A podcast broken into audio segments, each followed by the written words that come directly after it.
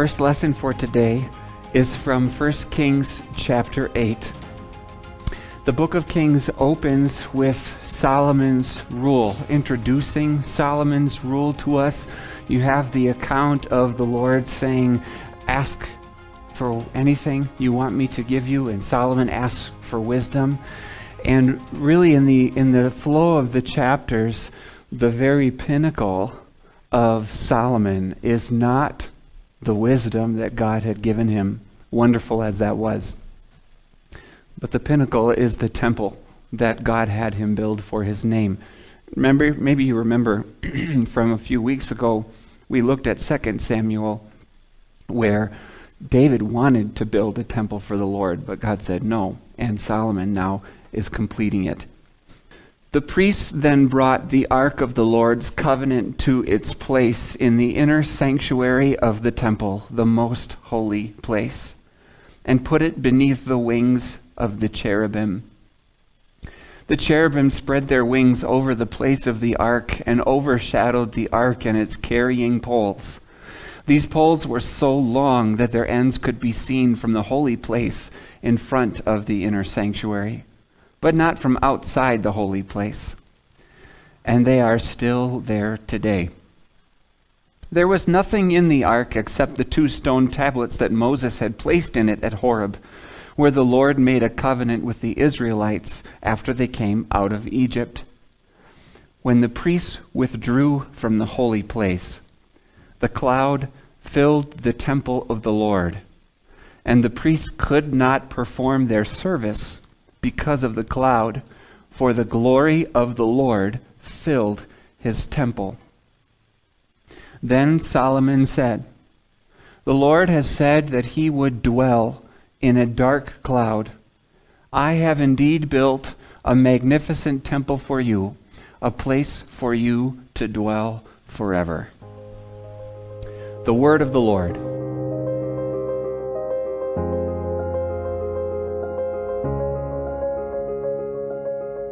Dear friends in Christ, today's a special day. It's the last it's the last day for public worship in this building. Tomorrow, Monday, the 28th, then the 29th, then the 30th, and finally the 31st, we have no public planned gathered worship services.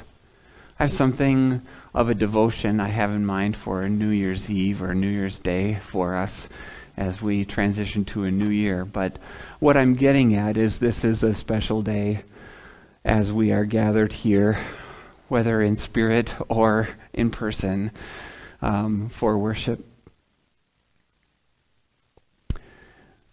That was special throughout generation upon generation for believers?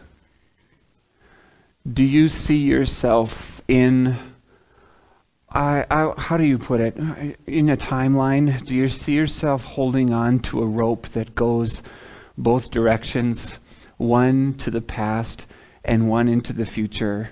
And if you looked down the line into the past, there you would see a Simeon and an Anna holding on to the same Savior. This was a special day for them because Christmas, like, literally just happened, and they were waiting, and we're like 40 days after that Jesus that out of Bethlehem, now they're in Jerusalem. They're presenting baby Jesus there at the temple. This little 40 day old is there, and he did not look like much to the eyes, but that's not what this hand was doing. This hand on that rope was the hand on the Word of God. The Word of God, which is also the work of God, because everything God says, He does. Everything God promises, He makes happen and brings to actual fulfillment. And here, Simeon and Anna, longing for the redemption, looking forward for the, uh, we get these big words that are just brimming with meaning, looking for the redemption of Israel and the consolation, right, to come, the only comfort. They were hanging on to God's word that would be a comfort that was all to be in one Savior to come. And this was the day that that hand on the rope was also a hand around a baby. Go back to the rope. Let's go farther back in time. We're going to look at 1 Kings chapter 8 today. And in the life of Solomon and other believers, they had their hands on a rope. And that rope was the promise that we had heard a few weeks ago in 2 Samuel 7 that David's house would be made a forever house. God was going to be about a huge building project himself that's all of us, a forever house of people. And that's on that is definitely on Solomon's mind. You don't forget a promise like that. So just as you and I are hanging on to something, so all believers has always been able to hang on to something that are the words and works of our God. And they give us comfort. They give us peace. And Solomon was knowing that there was a throne and it was his privilege to be a part of a building project that would communicate the presence of God who keeps his promises and stays with us. Can we talk about that building project just for a little bit? 1 Kings chapter 8. We started at verse 6 and we read through 13. And verse 6 kind of brought us to the end of a seven year project. The temple was built under Solomon in seven years. It was started in the fourth year of his reign, so then it would have been fit, finish, finished in his 11th year. So from year 4 to 11, this building project is going with 100 over 150,000 workers, like 180. Don't quote me on the numbers, okay? God can count the hairs of our head and the number of the workers. We can ask him someday. But Solomon had all these thousands of workers putting in over 3 billion man hours of time to build the temple for the Lord. Previous to this, it had been 480 years, almost 500 years, uh, since they had come out of Egypt. 500 of years. Remember, they came out of Egypt. They wandered in the desert. They got. They were at Mount Sinai, and they were given a pattern for worship, and it was a tabernacle. And they had a worship life with sacrifices and everything that they were to do. And now Solomon has Uh, Jerusalem, capital city. Solomon has the kingdom that God is behind and a throne that is going to endure forever. And he gets to build a place so many years later, so many years later after the wonders of Mount Sinai and this tabernacle and the Ark of the Covenant, we finally get to the end of all these man hours then in time. Seven years they, they whipped this thing together, putting the three billion hours without stone or chisel or sound because it was to communicate to people a place of peace and quiet. You see, this temple that we arrive at the completion of this project was not anyone's own idea. But like the rope you hold on to, it came from the mouth of God, the Word of God, the design of God, the plan of God to tell you things. And those things were incredible it's largely a rectangle with two rooms. And the peace and the rest, as you just, you'd almost, you wouldn't hear it being built, but you would see it. Because the stone cutting and the logging that happened, that was, those were miles away. And then they would bring all these things in and they just, in the peace and quiet, they would just put it together. And then they overlaid everything with gold. And you saw this come to fruition. Here in the first verse that we have, the priests bring the Ark of the Covenant. So they got those that long pole thing they were talking about that we read just a little bit ago. They brought this into the big rectangle of stone overlaid with gold that was the temple that Solomon built. Let me show you a. This is not big enough a poster for this temple, but it does something. Uh, you see it over here. The building is the entrance to the rectangle. It's pretty tall and high, and all of these things are a part of a communication tool. And what we get to see in this text is that all of these stones were done. The building, the seven years were over. This is standing. And you can have to imagine this in your mind's eye that here come the priests with the ark of God, which has always been communicating to you the presence of God. When they were led through the wilderness, the pillar of cloud by day, the pillar of fire by night. Do you remember that? They were they were led and they would pick up the ark. The ark led the way. We follow the Lord. They followed the Lord, and here they were going to bring this ark with its poles. It's a rectangular box. It's got its cherubim on top, and it has the two tablets of stone inside. And they're going to bring it in to the square, the back square of this rectangle. There's a back square called the most holy place. And that's where this Ark of the Covenant was. Just like in the model of the tabernacle under Moses for 400 plus years, now you have it in stone and under gold in, in this beautiful temple that Solomon was, was given to build for God in his seven year project. And they brought it into this room. And it gets all dramatic in the text. It says, they brought it to its place in the inner sanctuary of the temple, the most holy place, and they put it beneath the wings of the cherubim. Solomon had gigantic cherubim facing out the long the length of the rectangle facing out in this little square over the cherubim that are on the ark of the covenant itself. And and they were there with the symbolism of these angels they spread their wings over the place of the ark and overshadowed the ark and its carrying poles. These poles were so long that their ends could be seen. So we have a solid four verses just about what this little inner place looked like. And it communicates. Because that God of Egypt that's 480 years down that rope from Solomon. We didn't go there yet. that God who delivered a people that he had made out of Abraham by his grace and promise, that God was still their God. Same rope. And in, it's telling a story inside the ark of God's covenant promise that he had made with the people on Mount Sinai were the stone tablets that he had given to Moses that remained with the people. Are you, are you embedded into the culture of this nation and this story that walks with this God?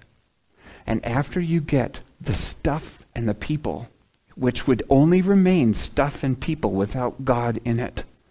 After you get the details and the scene right, we're told the cloud. And the cloud filled the temple, and it was so bright. It was so awesome. The priests could not serve there that day the ark of God brought in to his dwelling place by his design and his communication to his people that he made for himself, that he brought this far and promised a forever kingdom. He came and dwelled among them. So awesome. You didn't come into this space trembling. They trembled that day. Oh, it's like Mount Sinai. The dark cloud that was on top of Mount Sinai. Hebrews tells us that the law was delivered by angels. You got your you go into that temple of Solomon, you have cloud, you have angels, you have the stone tablets God gave on that mountain, and you have only one who can go into the most holy place, that little square room in the back. Only one, once a year, could go into that room. Only the high priest, just like only Moses. Everybody else had to stay out in the courtyard zone at the foot of the mountain, right? So, just in the same way they had a holy place front of the rectangle, they had a most holy place back of the rectangle, and everybody outside. Only the priests could come in, and the most, the, the high priest was the only one once a year with blood on his hands would come into the most holy place to sprinkle on the Day of Atonement the blood of the Lamb on behalf of the sins of the people and he'd sprinkle it, that holy law of God that was in that ark, that holy God who dwelled in the cloud among the people. We had bloodshed that we might have peace with him.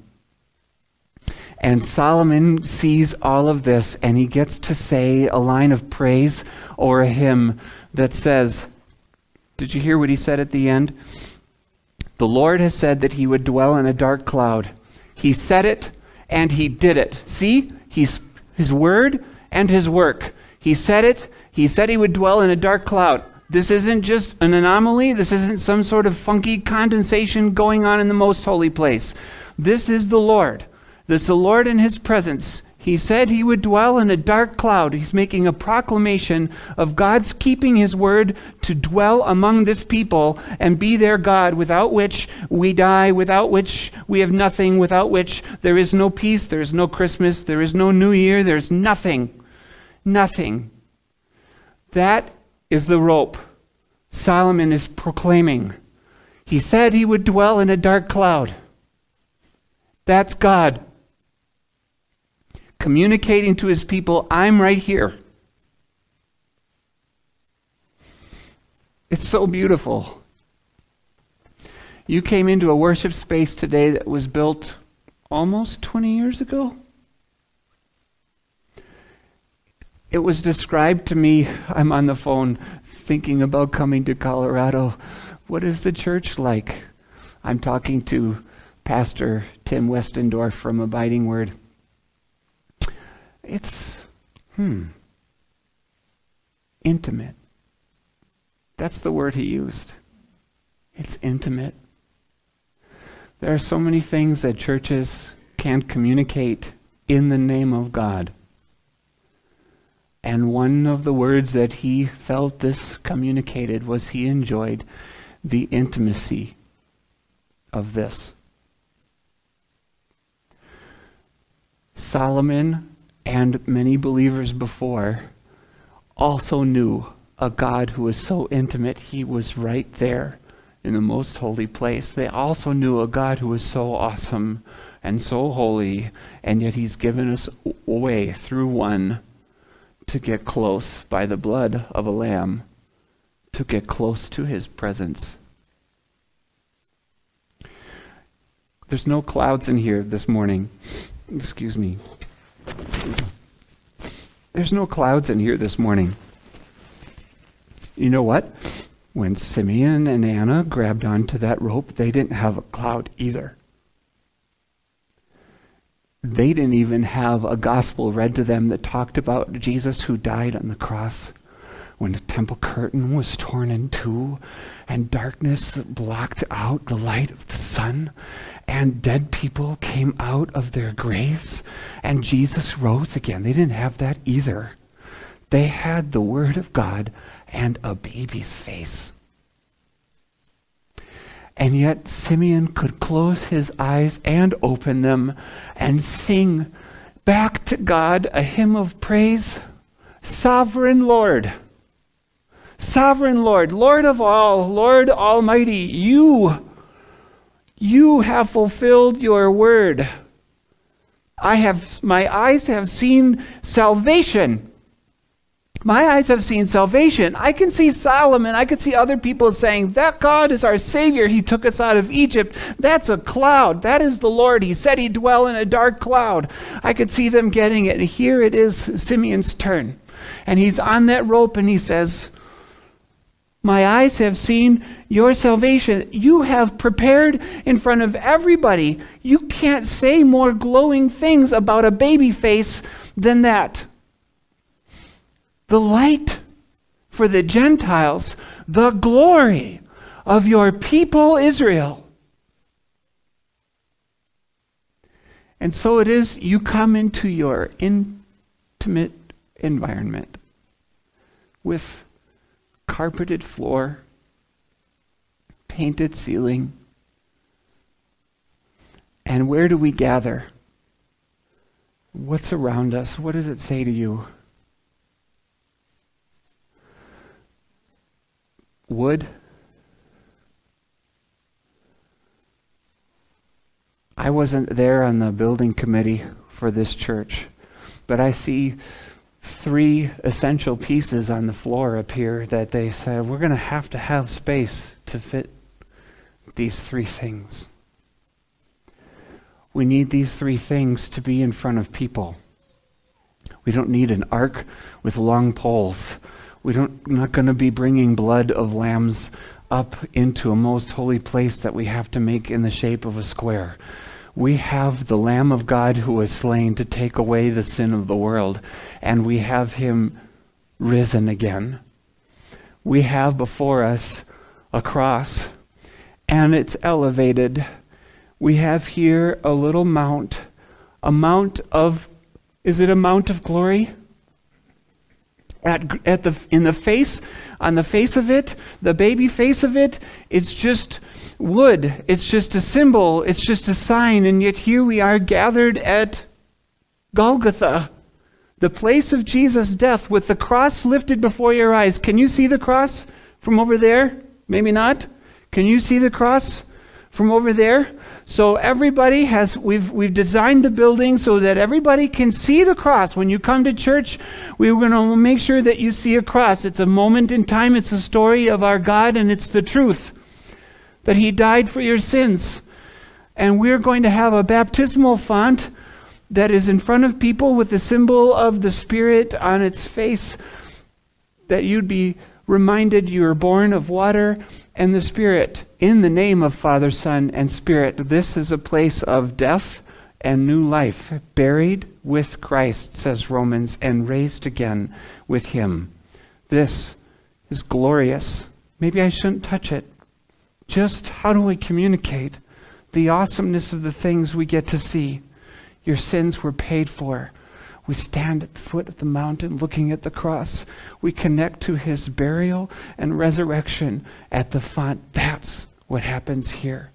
And in the center of your space is a table. You intimate ones, make sure you know you have access to this. That there's no there's no great distance. There's no huge railing.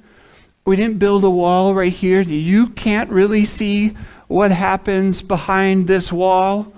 Nope, there's a table here. There's a table here on which the body and blood of our Lord are truly present whenever we celebrate the Lord's Supper. And on his terms, the dwelling of the fullness of the glory of God in his face is also the dwelling of his fullness and his presence in the Lord's Supper. You, you, you, come close, take and eat. This is my body.